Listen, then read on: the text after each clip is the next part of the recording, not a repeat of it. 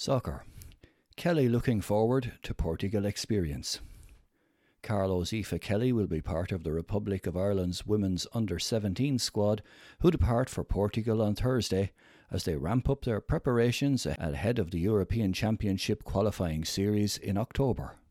The team will play two games against Portugal on Sunday the 19th of September and Wednesday the 22nd of September, and they will give Kelly the chance to add to her international experience. At under 16, we played two games against England, and then there was a training camp at under 17 level where we played Northern Ireland twice, said Kelly, who has been enjoying playing with the best players of her age in the country. It's been good. The pace is obviously much quicker and the standard is higher, so it's good to improve yourself. I think I did well so far in the games, said Kelly. She still plays her football with St. Pat's who will play next season in the Kilkenny Girls League. But she has also been playing with the Carlow Boys Academy and was part of the Carlow team who lost 2 0 to Wexford in the first game of the Kennedy Cup last weekend. I think playing with the boys in Carlow has really helped me. I've been training with the boys over the summer and we've played some friendlies. That's a higher pace as well, and the extra physicality has really helped me develop as well, said Kelly. The Irish under 17 team play in UEFA Women's Under 17 European Championship qualifiers in October against Bulgaria, Hungary, and Norway in a bid to reach the elite round and ultimately the finals tournaments. And Kelly feels the week in Portugal can be a big help towards the preparation for that. I'm very happy to be in the squad. I'm really looking forward to it. Hopefully, we can do well in the European Championship qualifiers, and I think this week will really help us prepare for those games, she said. Soccer FAI Junior Cup. Parkville plots penalty prowess, sees them progress. Article by Harry Shorthose. The score Hanover Harps 1, Parkville United 1. At extra time, Parkville win 4 2 on penalties. Parkville needed penalties to progress to the next round of the national competition at the Plots on Sunday morning as they came up against a rugged Hanover side, whilst missing several key players due to GAA duty. It couldn't be said that Parkville didn't deserve it, having had the best chances and having created more than Hanover. It was an enthralling game with both sides matching each other throughout. It was a tale of missed chances and set pieces going wrong as they struggled to make their chances count. It was Parkville with the first chance as a Joe Sunderland corner was cleared five minutes in, whilst his shot from the long range ball was hit well wide five minutes later. Hanover's first chance came on 12 minutes when Colin Campion got on to the end of a long throw in from Kevin Power and hit it wide. Three minutes later, Parkville had a glorious chance to go ahead when a Sunderland free was hit under the wall, only for Stephen Scanlon to palm it away with the resulting corner cleared. Moments later, Jamie Walsh hit the crossbar with an effort from the right. Mark Davis went close for Hanover from distance, hitting the crossbar. Twenty minutes from half time, a Sunderland free was hit to Jakob Dobosh, who hit it to Keane Dre at the back post, who just headed wide. On the half hour mark, Hanover took the lead in bizarre circumstances. Jamie Curran in the Parkville goal was cut off his line, and Davis capitalised on that as he took his time to control the ball and tried an effort, with Curran hitting it into his own as he didn't get back in time and he wasn't able to prevent it going in. Three minutes later, a power throw was headed into Curran. With eight minutes till half time, a Sunderland effort from the right was hit to Nicholas Nolan at the back post, who missed it. There was no shortage of chances for both sides as half time approached. A power free was headed into Curran, a Sunderland free was cleared, and Colin Campion shot at Curran. At the break, it was advantage Hanover with Parkville far from out of the game. Parkville came out looking for blood, and went close via Sunderland corner within seconds of the restart, but it was deflected wide.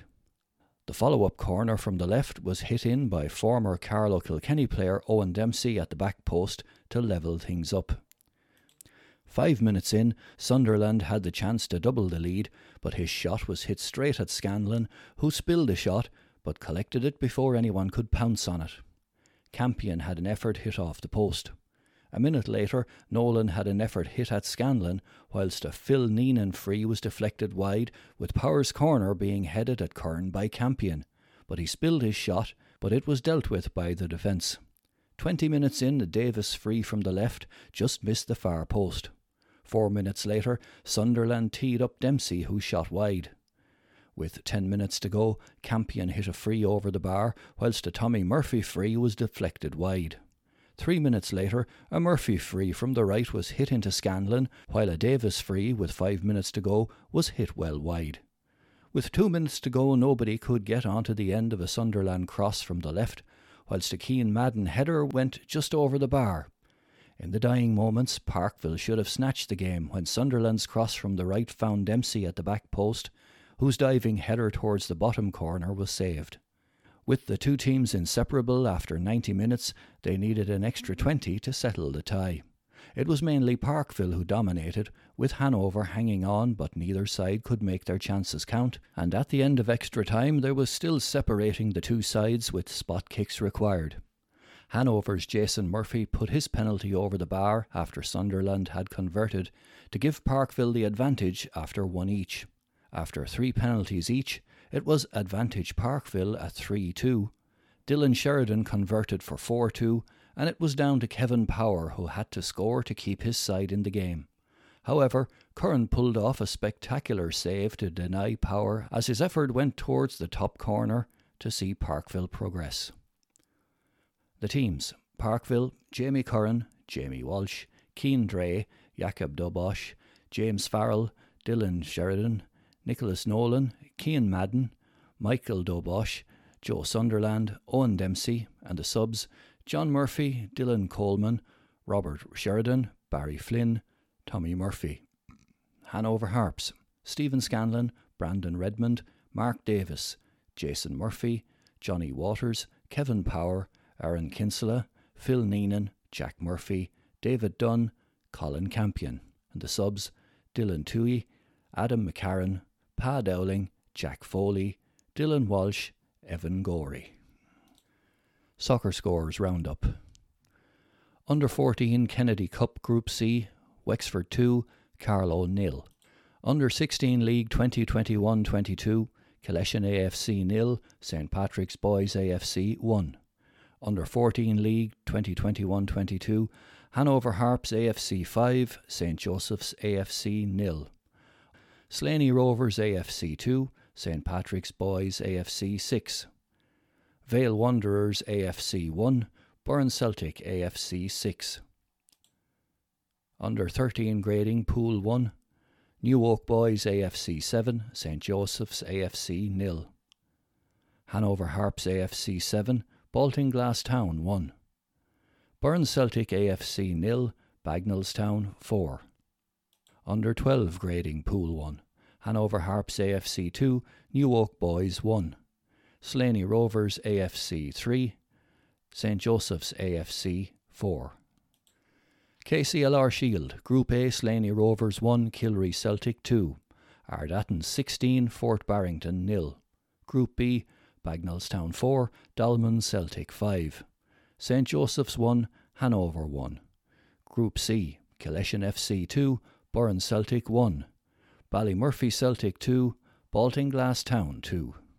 Group D, Castle Rangers nil, New Oak 7. Vale 1, Nurney 1. Seniors Division 1 Cup semi-finals, Killeshin 2, Crettyard nil, St Pat's 3, Bridge United 2. Under 17 National League Shield, Carlow Kilkenny 2, Wexford FC 2. Athletics, Haid retains sprint double at Masters. The National Masters Championships in Morton Stadium Santry saw seven athletes from St Lawrence O'Toole AC compete.